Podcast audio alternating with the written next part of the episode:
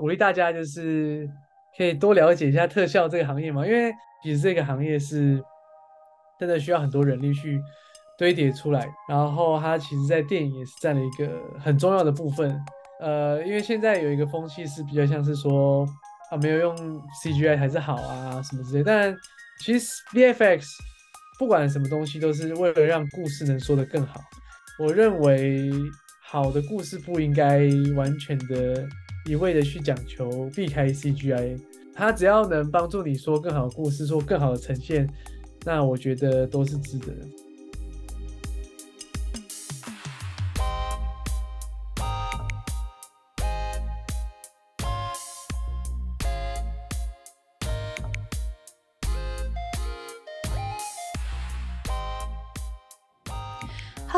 众朋友们，大家好，欢迎收听这一集的世界 On Air，我是比安卡卓贤。聊到近十年以来最能够讽刺现实、引发深思的科幻题材电视剧，都很难跳开《黑镜》（Black Mirror）。最近，《黑镜》的第六季在 Netflix 上线了。那除了题材，像《黑镜》这样的科幻作品，绕不开的就是特效的加持。而除了演员和剧本写作，特效的这个元素可以说是评判一个科幻影集水平的重要标志之一。今天我们就请到了来自台湾、目前在纽约从事特效行业的资玉，他也是黑镜的一个资深粉丝。今天我们就来一起聊一下黑镜的最新一季以及特效师的这个职业。啊，我叫林姿玉，然后我是出生自台中，我一路从就是在台湾受教育到高中、大学的时候，我就因为一些因缘际会，然后我就到澳门去念大学。因为我在高中的时候就接触了大众传播社，就是我们就拍片啊，然后剪辑啊，什么都是有一种半摸索，然后呃游玩性质，但是也玩得蛮开心的，所以。我在那时候就决定，我想要做电影。因缘际会下到澳门去念传播科系，这样。然后在第三年的时候选修修到了一门动画，然后主要是 3D 为主的课，这样。它叫 Multimedia Design，主要是教一个软体叫 Blender。那个时候就是开始接触所谓的特效啊，然后开始对特效也有兴趣，这样。后来毕业之后，先是回台湾嘛。做了一年半的摄影师之后，边工作的过程就觉得说啊，想要来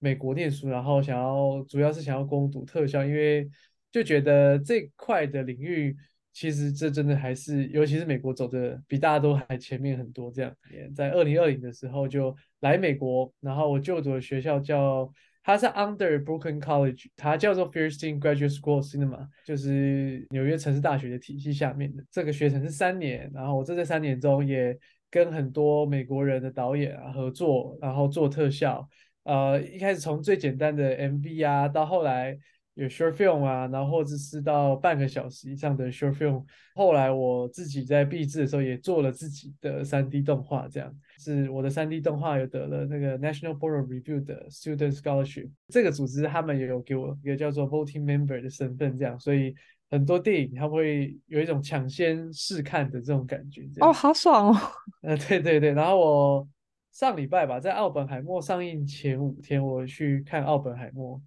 然后奥本海默，然后那个 Christopher Nolan 也有来，这样。哦，是假的，在哪里？呃，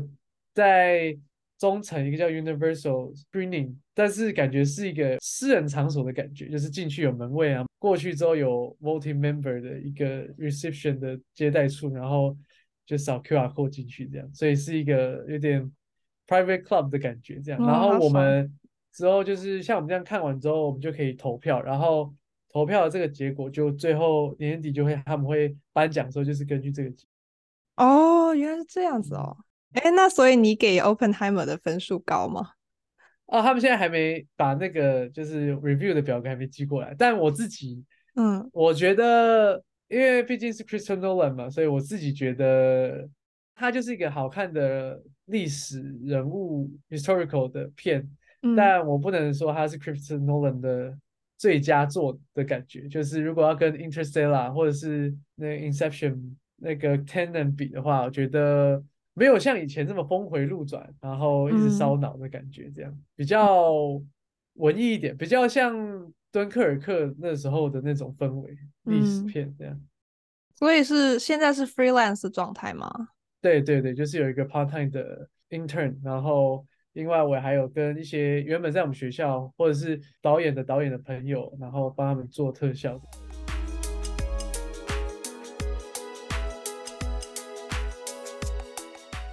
呃，那我们接下来就是聊一下黑镜哦，这个是我们今天会聊的比较重要的部分。呃，当然之后也会聊一下，就资玉作为特效师的这个身份。诶，其实你的职业头衔你会说是呃 special effects artist 吗？你会怎么样讲你的身份？呃，因为我们的分的很细，所以我会自称叫 composing artist，嗯。它比较像是说，像是最后一个守门员干，就是。比如说，有人做了火焰的特效，有人做了水灾的特效，嗯，然后有人呃做了其他的一些 3D 模型，然后我们 composing artist 它比较像是把所有东西跟电影拍的现场的 footage 做整合，然后让它看起来是真实的这样。哦、直翻的话，可能就是说合成师这样，其实更简单直接讲，就像说是跟 Photoshop 很像，但是我们是电影的 Photoshop。那就是《黑镜》这个电视剧嘛，相信大家都应该蛮熟悉的。然后它的最开始两季是由英国的 Channel Four 制作的，然后后面四季是 Netflix。然后我们现在这个时间点，它是第六季刚刚上映。黑镜的特色大概就是每一集都是单独的一个故事嘛，就你可以不分顺序的看，而且题材基本上是都是基于我们现实生活，但是设在不远的未来，或者是第六季有很多在过去的，然后他会想象黑科技的可能性，以及就是这种科技失控带来的可怕的下场，或者说是科技的副作用吧。然后他曾经探索过的主题有包括，比方说呃监控啊，然后虚拟现实啊，消费主义这等等的。然后，所以我想问治愈的第一个问题就是，你对这一季的这个总体的感觉如何？哦，这一季整体来说，其实就觉得，因为以前它就是蛮黑暗的，它最有名的部分就是科技恐怖这种。对，我觉得它这一季针对科技恐怖这个主题就明显变弱很多。我觉得它比较偏向就是走一个纯，除了第一集之外，后面有一种走纯惊悚的感觉，这样子。嗯嗯嗯。对，我也是觉得，可能他跟我对于黑镜前几期的期待有点不一样，所以看完就有一种就是突如其来的落差。当然也不是说 他，但就是看烂番茄的评分的话，的确这一季好像大家都不是很喜欢的的感觉哦。可能预期落差真的太大，就跟我就跟之前比，就是有一种期待他要探讨这，尤其现在 AI 啊什么，它其实有很多题材可以发挥，可是就好像。没有都没有打到点上，这样。那你会给他打几分？这一季？几分吗？我觉得就是一百分，可能七十吧。如果就演技或技术面来说，他还是有一个很高的完整度。但就是就我觉得整体 Netflix 在制作方引导导演的方向，就觉得方向不太对，这样子。哎，对，就是我也就是好奇为什么这一季这么不一样，所以我就看了一下他的那个。嗯，就是对这方面的报道，然后我发现是黑镜它的 creator 叫 Charlie Brooker 嘛，他好像有在受访的时候说过，他是希望从这一季开始，呃，去重新定义黑镜这个题材，因为他说以前的几季都是。过多的探索科技，然后比方说把人的意志上传到硬盘啊，这种题材已经很泛滥，所以他觉得就是黑镜从诞生到现在已经就是有十几年了，他希望不再做这类型的题材，所以他就这一季就很多就 focus 在以过去啊，然后很多恐怖元素啊，就像你说的，然后或者他的最后一集他根本就没有涉及到科技，所以我觉得就这跟就是这个。黑镜的编剧本身，他的想法改变好像也是有关系。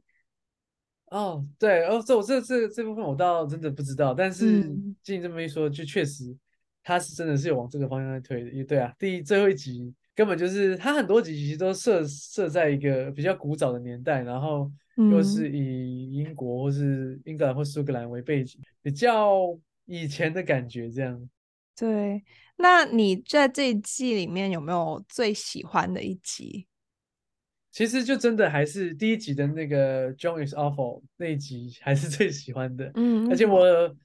我觉得他，因为我自己自己的品味啦，我比较喜欢就是被导演误蹂躏，就是说他一开始以为你是这个方向，然后后来又给你一个很大的 reversal，然后就说、嗯、哦原来是这样，然后再一个 reversal，然后你就有一种峰回路转的感觉。还我蛮喜欢他这样引导我带入那个故事，然后一直转，而且在看的过程中，你就真的觉得说哇，他到底该怎么去解决这个状况，是真的非常困难。其实这一季的黑镜在特效上的运用，我觉得没有像以前那么多。但第一集他最后在打破那个量子电脑地方的时候，嗯，它的呈现我觉得蛮厉害的。这样，而且因为他在敲那个机器的过程中，就是会有变化嘛，然后人的脸啊什么之类的，呃，这也牵涉到很多，比如说特效他想要这样做呈现，然后现场的摄影师要怎么去配合。就我看到很多共同合作的这一个完整性。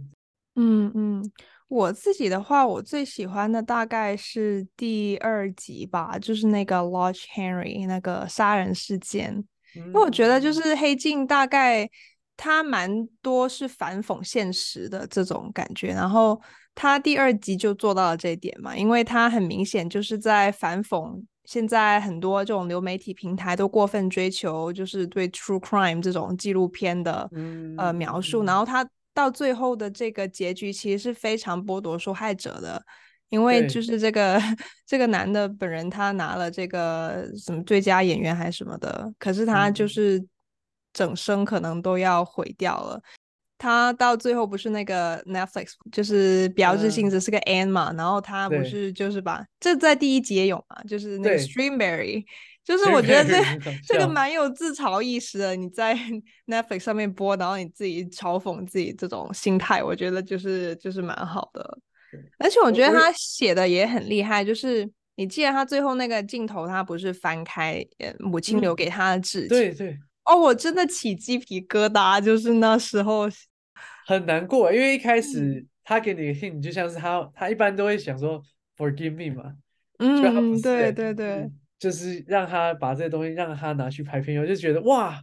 就是觉得母亲这个角色很贯彻，他到从头到尾就是为了小孩的，当然不是说他的犯罪行为是，但是就是这样也比较符合他的想法跟他要做的事情，我觉得让这个角色突然很完整这样，对对对，就是比较扭曲的那种感情。嗯，那你有最不喜欢的一集吗？最不喜欢啊，最不喜欢，我觉得可能是，我觉得太空那个吧，因为我也真的不行。你不喜欢的点在哪里？就是我大概可以 picture 到他要走的方向，但是就是觉得纯就剧情上我没有感受到太多东西，因为男主角也不太讨喜。然后刺激感，嗯、我原本以为会有更多的恐怖元素，但是。最后很快就带过了一个杀人的现场，就觉得啊，可以再做更多这样。嗯，我觉得他从很多的方面都让我感觉不行。一个就是你刚才说的，好像看到一半你就知道他的结局是怎样，所以这个也反映出他其实剧情蛮俗套的。就是像就是一开始啊、那几个人闯进去那个明星家里面杀了他的全家人，那个剧情就不是太俗套了吗？这个就是 Once Upon a Time in Hollywood。他反映的那个以前的真实的事件嘛，就是曼森家族那种谋杀。嗯、那这个就是我们看过多少遍了。另外一个就是这个男主角，他最后就是这种杀了呃同事的全家这种，那不就是典型的得不到了就要杀了你那种心态吗？对啊、就是也是经常会在什么狗血 soap opera 看到的那种。就所以我就觉得，在第一个就是写的太俗套了。另外一个就是你有发现吗？这一集是最长的。对，就一个半，对啊，就觉得你这种很简单的剧情，它有需要让我看一个多小时吗？就觉得有点拖沓。对，到一半你就已经没有耐心了，你就是对啊，有一点就是为看而看的，把它看完了这样。嗯嗯嗯，对。但是就如果我们从就是特效上面来讲的话，除了你刚才说到。你还有什么地方你会就觉得说，从你这个专业背景来看，他会觉得这个我可以学习一下这样的时刻吗？哦，有，就是像呃，变身狼人那集啊，忘记名字什么，嗯、就是狗仔那个哦，Mazzy Day 好像是 Mazzy Day，对、嗯、我很一直很喜欢特效的一个领域，就是可能血腥或身体恐怖那种，就是他在描绘他狼人变身的那个地方，我觉得非常的真实。我是不是很确定他们有多少成分是透过实体化妆，有多少成分是呃 CGI，呃，但是我觉得它合成的过程中可以看到说它。让你，因为我就是有一格一格这样慢慢看它，oh. 但是几乎看看不到什么，至少我直观看，我觉得看不到什么破绽，就是，呃，他在把这个东西合成，然后让你觉得这个东西是现场拍的那种感觉是做的非常值得学习。这样，因为我之前在一些 production 也有做过，因为导演那时候他是一想类似用那个芝麻街 Sesame Street 的那种，嗯，呃，玩偶。然后有一幕，他想要让玩偶飞起来，然后所以我们那边地方就采用了三 D，但是要让它弄得像现场拍的那种感觉，是真的蛮困难的。我觉得这方面也是很多就是预算不足或者是看得出时间很赶的好莱坞电影，就是会 throw people off 的地方。这样子就是你看说啊，这 CGI，嗯，但他们做的很扎实。你是说她就是女主角在那个病床上就是变身的那个时候吗？哦，变身，然后还有她在那个 din diner 里面杀人的时候，哦、我觉得她一切的、嗯、呃那个三 D 模，就是那只狼的三 D 跟现场的光，它的 color balance 啊，还有或者是说它的整个光感是完全符合，好像是像现场拍的这样子。所以你觉得就是那些拍摄是在绿幕前进行的吗？不一定是绿幕诶、欸，但是他们一定有找一个 VFX team 在现场。刚刚说的嘛，CG 其实最难的就是要符合现场那种光感，光 lighting 是最难去被改变的，嗯、所以现场一定会有一个 VFX team，他们他们照一种照片叫做 HDM HDRI image，它是一种三百六十度照片，但它跟一般三百六十度照片不一样的是它。可以记录十倍亮度跟十倍暗度，嗯，亮度资讯这样，然后你把它丢到 3D 软体之后，你就可以一定程度的重现出呃现场的光源。啊。但这个东西其实也，呃，我自己也试过，要要拍起来，第一个要不就是花时间，要不有时候拍不好就会很难，其实很容易拍不好。所以我觉得他们在这执行面上面做得很好，这样，然后在室内的地方，他们让演员去发挥跟吊钢丝的地方的去除，我也觉得做得不错。我觉得应该没有太多绿幕，我自己个人的猜测，应该绿幕其实不多，因为大部分都是搭内景的话，也不太需要去做绿幕这样。其实你觉得它总体做的如何？我觉得总体做的就是有到 feature film 的等级，嗯，但是我也觉得说他们这次在相较于之前的集数来说，VFX 应用是真的很。不多，我觉得有一些东西，譬如像最后一集的《恶魔七九》，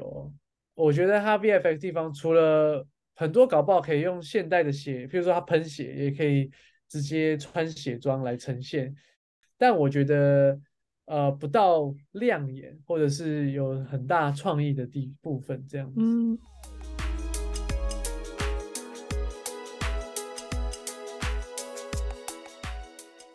所以就延续这个话题，我也想就聊一下特效师的工作内容嘛。就光听你刚刚讲的，我就觉得已经就是有很多我不知道的地方了。所以就是像一个一个作品这样来讲好了，它到什么地步的时候会需要特效师？那特效师就是一般的工作的流程是怎么样的？最理想的状态都是说，导演今天跟他做拿了一个剧本出来，然后他有了一个想法，甚至他有 storyboard。这个时候他就应该要去找 VFX team，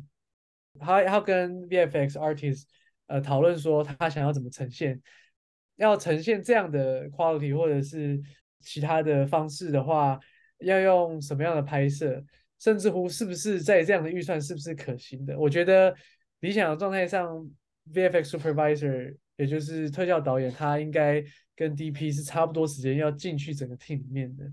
去告诉导演可可否执行这样，那这是 pre-production，真的都是 OK 啊，我们确定要这样拍之后，在 production 的时候，呃，VFX 通常理想上会派一一个人或者是一个五个人的 team，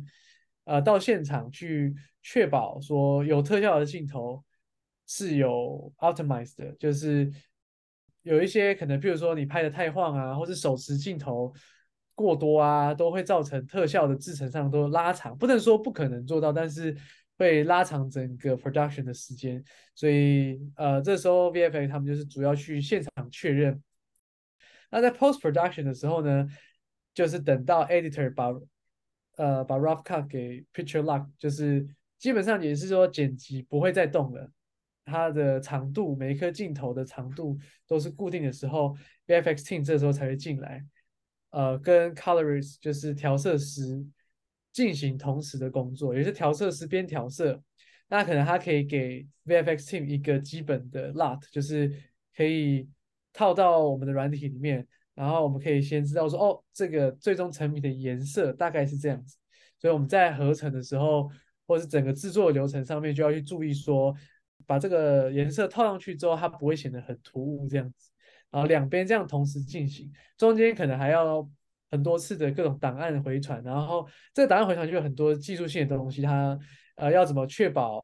你这个档案发给我的色彩或资讯不会丢失？因为现在剪辑师他们喜欢用档案格式，档案格式跟我们认为 VFX 做最好的档案格式其实是不太一样的。那要怎么样让 file transform 变得比较呃，smooth 一点，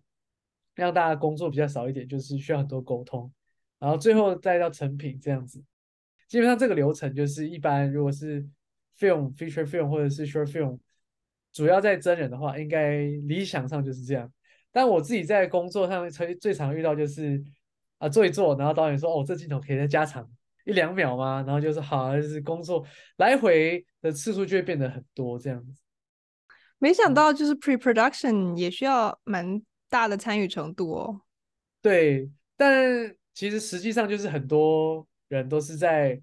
editing 的时候才来找我们，嗯，那我们就会变得说，哇，那这颗镜头就是他们也没办法再再补拍，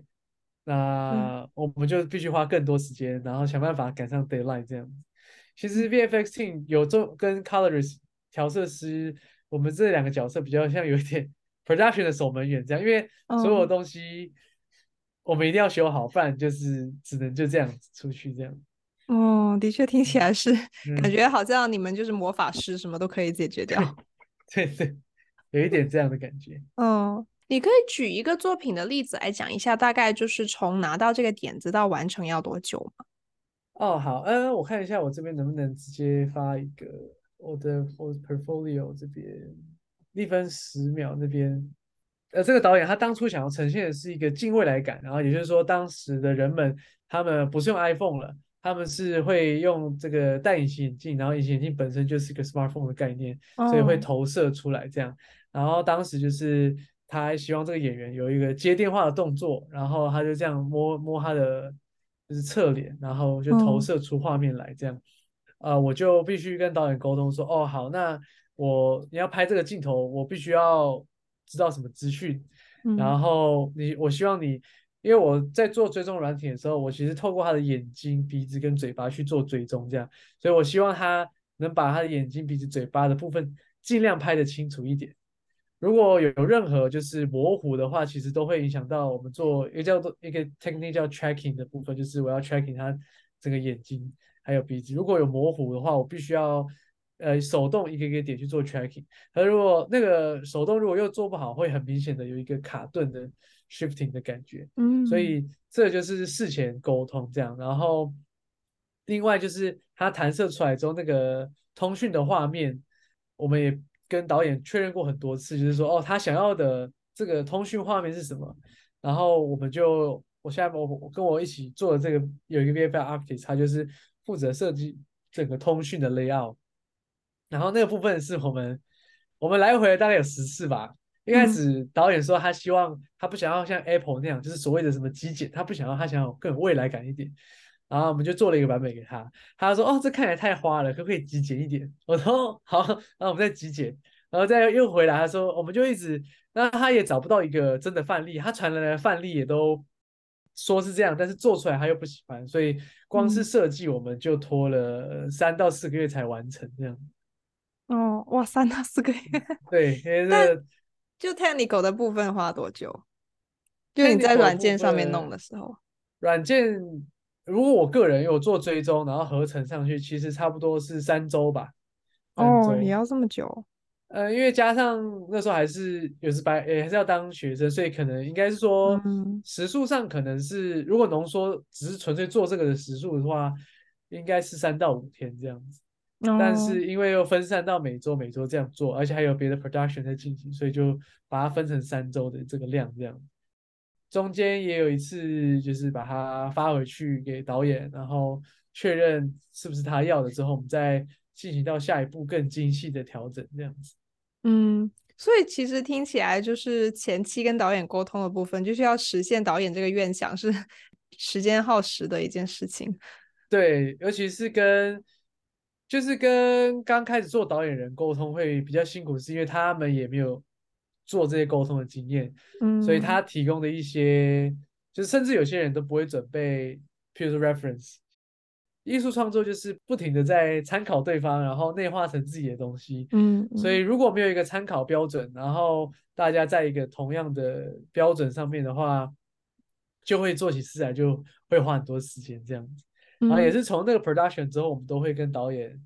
就是特别注明说，呃，希望前期的来回修正，就是可能压到三次以内这样子。嗯，甚至我们有听过我们一些前辈，他们说他们在做的话，他们是会在合约上注明说，超过两次修改就是要收钱。嗯。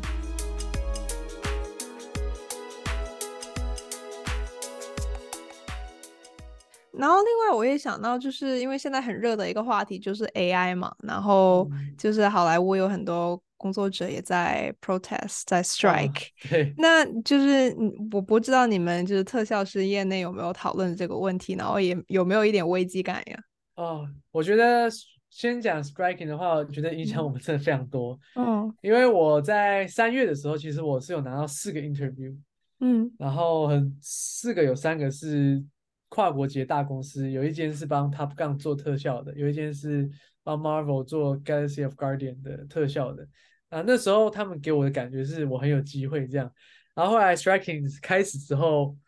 他们有有一些公司直接跟我们说，他们实习停招了，可能要到秋季才会重开。Oh no！然后有一间是跟我说，他们现在只招一个实习生。嗯。然后他们有超过三百个人申请，所以他们说。呃，就是很抱歉，就是我没有突围到最终这样。其他的听到的一些前辈是讲说，他们的 studio 就是基本上 freelance 的人他们都不续约了，尝试着不要把就是他们自己 in house 的 staff fire 掉，所以在缩减，嗯，因为他们已经预期呃半年后的 production 都会暂停，这样或者是难产，案子数量会变少，嗯，所以对我们，我觉得今年感受非常的强烈。对，所以现在可能在 VFX industry 比较有在运作的，可能就是广告这方面的需求，这样就是比较少用到演员跟明星，还有呃编剧参与比较少的这种电视广告，可能还会进行。其他的 TV show 或者是 drama，还有 feature film，大概全部都是停摆的状态，这样。嗯，但是氛围上，大家都是说要跟大家站在同一线，然后 support 大家拿到更好的配啊什么之类的。嗯，但这个是行业现状方面，那就是在 AI 能够实现的东西上面呢，就是你们有没有觉得说以后这些东西可能真的会 AI 会做得到？那你们的 生计会不会受到影响？其实我觉得一定是会的，就是跟当年。非线性剪辑软体这个东西出来之后，也把剪辑这个事情的门槛降低了很多。我觉得现在三 D 软体最大的门槛就在于软体的难度上手度实在太高。嗯，但 AI 这个东西一定会，应该这么讲，就是说，我觉得 AI 还至少这三年五年，我觉得要取代 VFX 现在的这个 workflow 应该还不太可能，因为它还是有很多不稳定跟不理想的状态发生。但是我们也同时看到，它有创造了一种 AI 风格，像最近上的那个 Marvel 的 Secret Invasion 吗？对，Secret Invention，它的 Open Title 就是 O AI generate 的，先 AI generate 当 base，然后他们再找 Animator 去把它修改啊，然后顺。但是也也看到说，这是新的一种艺术形式跟应用方法，这样。那我觉得把时间如果拉长到十年、二十年。如果说人类科技也持续发展，晶片更稳定了，那其实一定会影响到 VFX 整个 workflow。像就是我们这个行业最基本 intern 或者是初阶 entry level 的人会做的工作叫做 rotoscoping，就是他们会把其实基本上就像 Photoshop 的抠图，嗯，就是把演员啊或者是什么从拍摄的背景这个独立出来，或是绿幕这样。那这个东西其实是一个很繁琐跟就是纯技巧，也没有什么任何 creative direction 的。我觉得这个职位迟早，因为现在的方向其实。很多都外包给印度啊，或者是这种低廉的工作者，未来就是直接让 AI 去做就好。其实现在有些软体，他们已经可以做到这件事情，但是让这些软体的 AI 去跑，可能是一个镜头要花八小时去跑，所以还不如找人去做抠图的动作。但是它未来一定是越来越快的，那快到如果说一个小时就能抠完，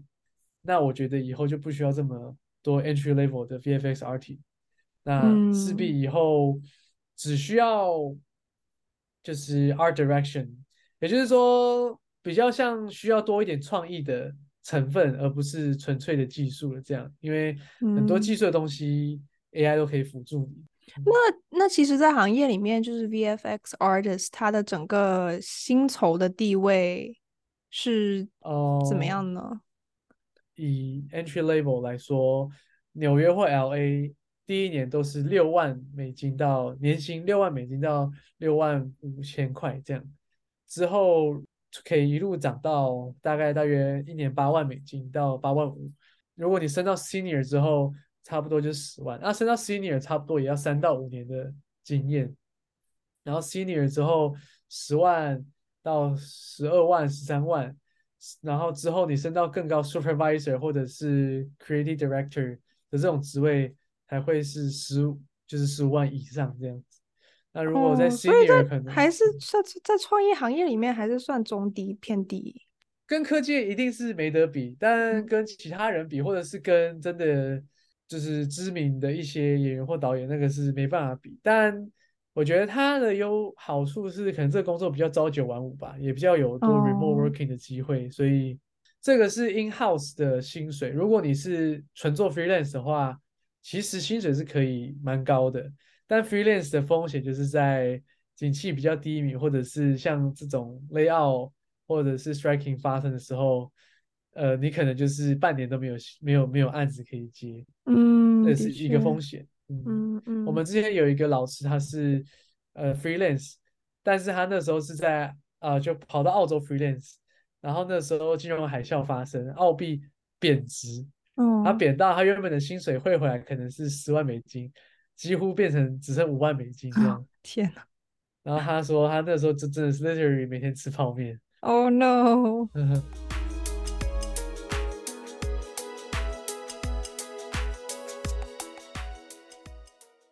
你刚才开始的时候讲到 Oppenheimer，我突然想到今天早上有同事跟我说，就他有观察到。在那个片尾 credit 的时候，啊、对哦，你知道那件事情哦？我知道。就我简单的回顾一下，就是本来是有呃几十个 visual effects artist 的名字在上面，然后好像发现被删掉了。这个、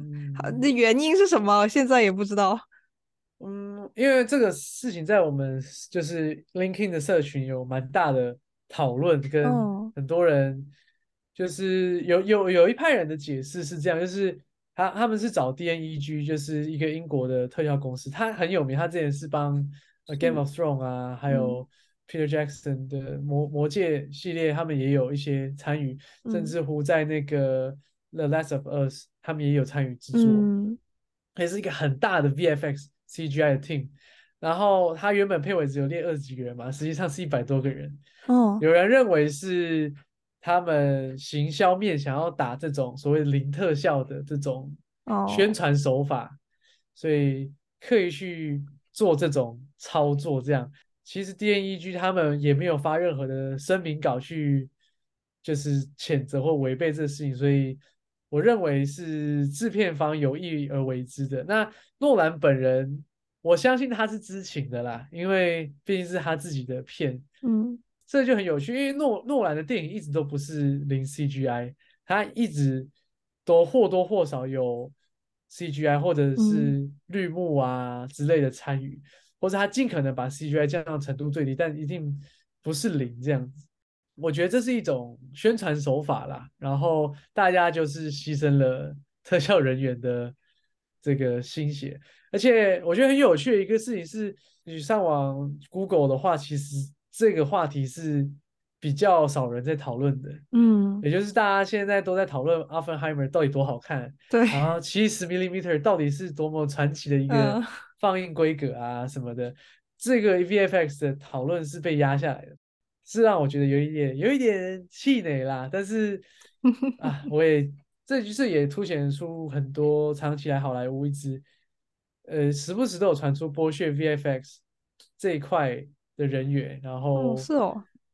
就是像 Marvel 之前也说他们让很多 studio 超时啊，然后临时最后一刻要重改啊，然后像之前 Spider-Verse 的第二集出来之后，也有前员工踢爆说他们是。呃，三个礼拜都在加班啊，甚至没回家之类的这种新闻也出来，这样子。所以其实就特效人员这个角色是经常被 abuse 吗？对，我感觉是，因为像我之前跟一些前辈聊天的时候，就是晚上八九点，呃，在讨论事情，然后他就突然说：“哦，我要开会了。”我说：“要开会吗？”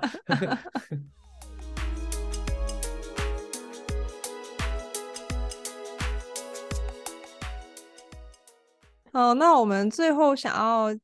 让姿玉来推荐一下你最欣赏的一些特效作品，掺杂一些个人情感，最喜欢的应该就是《Life of Pi》吧，嗯、就是毕竟是李安导的，然后真的是很好看，然后他在很多特效呈现上，尤其是当时那只纯 CG 的老虎，造成了很大的轰动嘛。嗯，我一直觉得就是他在呈现，还有导演的合作上，然后还有他。拍了很多台湾的屏东的一些风景，在合成进去，一直让我觉得很感动。这样，但如果说是近期，我觉得做最棒的就真的是《The Last of Us》的，就是 HBO 的影集版。嗯，他们很多的就是场景延伸的，或者是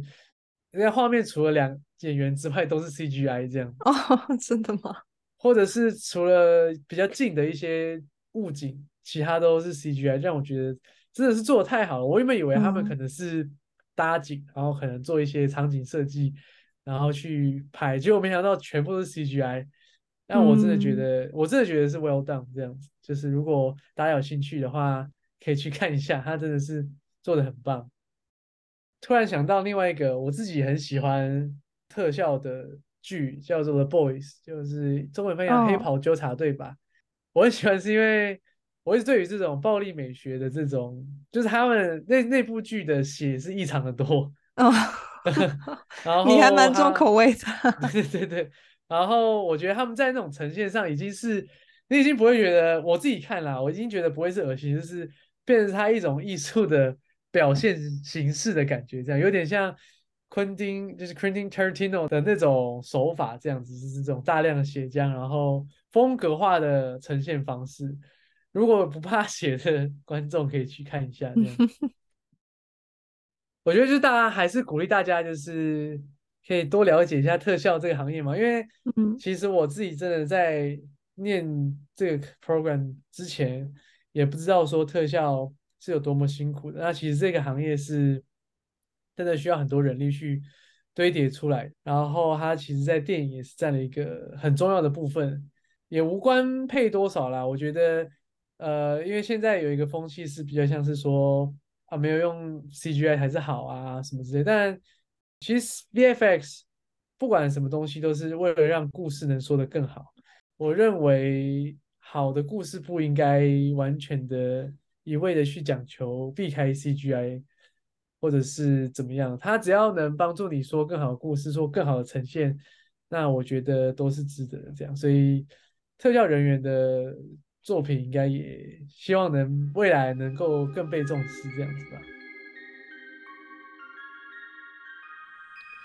节目结束之前，想要提醒大家，世界 On Air 播客目前在 Apple Podcast、Google Podcast、Spotify、Breaker、Pocket Casts、Radio Public 均可收听。欢迎在各平台追踪关注我们，及时获取节目更新通知。每周二在世界新闻网和各大播客平台与您不见不散。